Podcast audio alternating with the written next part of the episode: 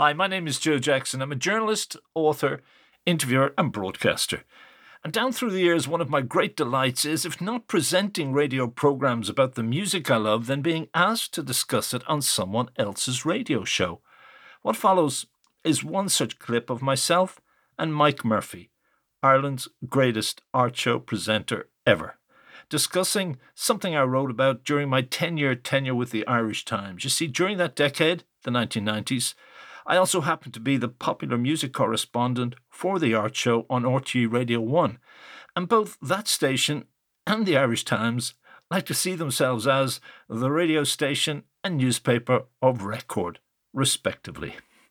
These program segments, and sometimes full shows, would usually occur after Mike read an article I wrote and phoned me to appear on the programme, or after I myself would recommend an item that might be of interest to our listeners, and even provide a script, around which Mike and I would happily improvise. By the way, if you want to read some of the articles I wrote about music, the arts, and popular culture in general, plus politics, check out my website, joejacksoninterviewer.com.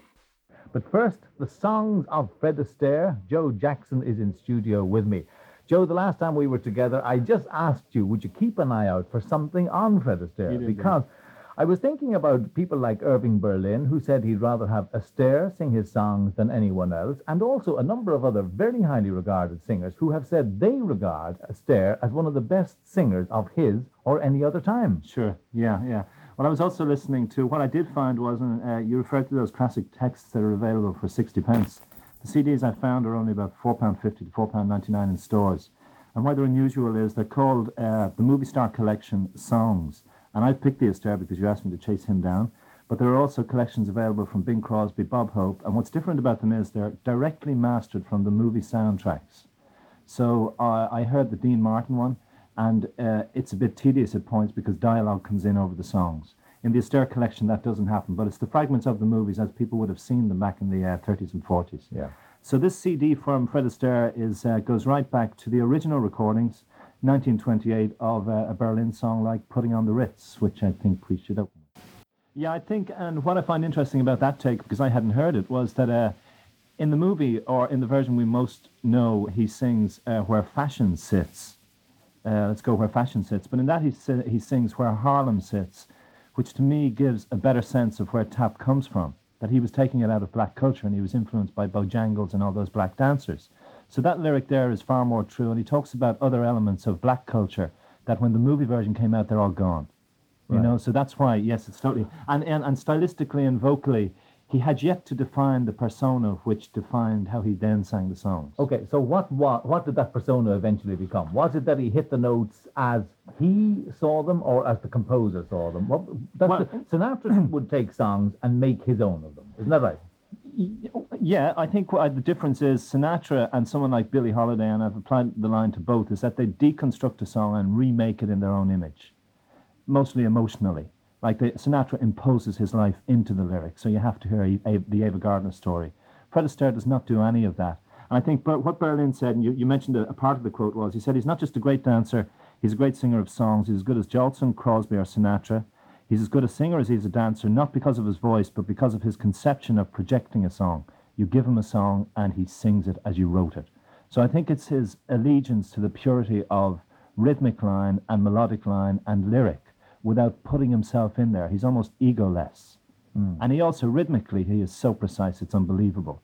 The way he will casually drop in a quip, a spoken quip or whatever, he always hits it right on the beat, which is not surprising when you accept how magnificent a dancer he was. Yeah, uh, he was a perfectionist, and that was it, wasn't it? Well, I heard I heard he was quite a merciless uh, taskmaster in relation to. I've seen documentaries on him how he would work people through the Christmas holidays, and Ginger Rogers' feet could be bleeding, but he would say, "We we stay another four hours until we get it right."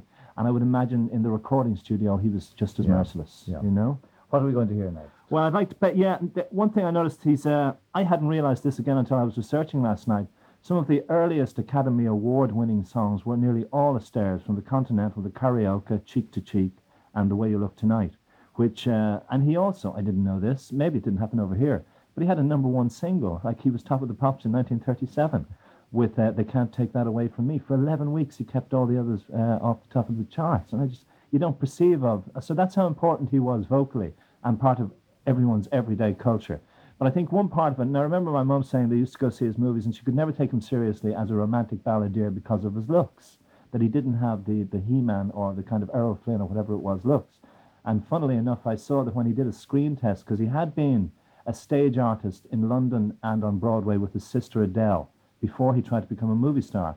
And he was turned away. The first, the most, the first note left about Astaire's screen test was, uh, "Can't sing, hair receding, can dance a little." Yeah.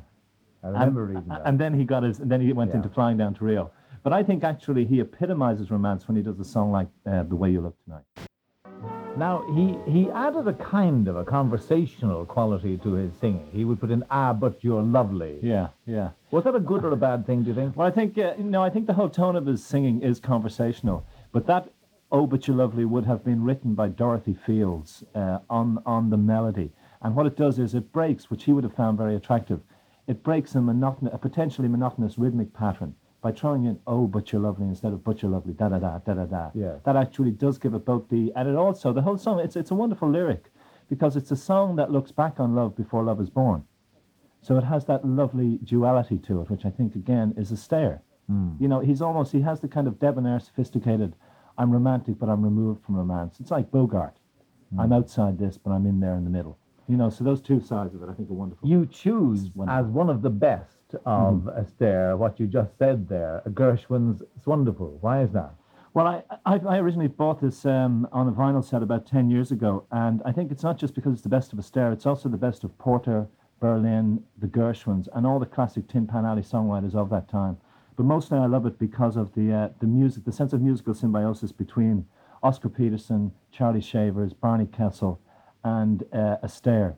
It was the idea was put together by Norman Granz, who had put together the Ella Fitzgerald songbooks and all that stuff, jazz based, jazz at the Philharmonic concerts they were doing. And in 1952, he put Astaire in the studio with six fa- fantastic jazz musicians, and they deconstructed and reconstructed. And the, the, the vinyl set has been just has been reissued on CD. It has jazz raps, it has blues raps, it has taps, it has dance, and it has this wonderful uh, is wonderful recording where you can hear how his voice comes in just as one more instrument on top of Barney's guitar after Alvin Stoller's drums. It's a beautiful mix. All right, there he is now. with wonderful and a terrific recording. I agree with you. And when you do point out things to listen to, it does make it all the more worthwhile. Well, it's an Uh, astounding collection, 37 songs, all the same quality. All the same- stuff. it's a Oh, good yeah. collection, Everything about it is perfect. All right, what is the title, by the way, of the CD? It's called the Astaire Story, Okay. a double CD. And what's really cute about it, and what we can fade out on, is Astaire comes in now and then to explain some of the songs. And he, at this point, and we can't uh, talk about Fred Astaire without at least having a fragment of Top Hat, White Tie, and Tails, and Fred. Joe Jackson, thank you. Hi, Joe Jackson here again.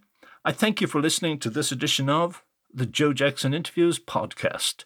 And don't forget, if you want to read any of my articles, check out my website, joejacksoninterviewer.com.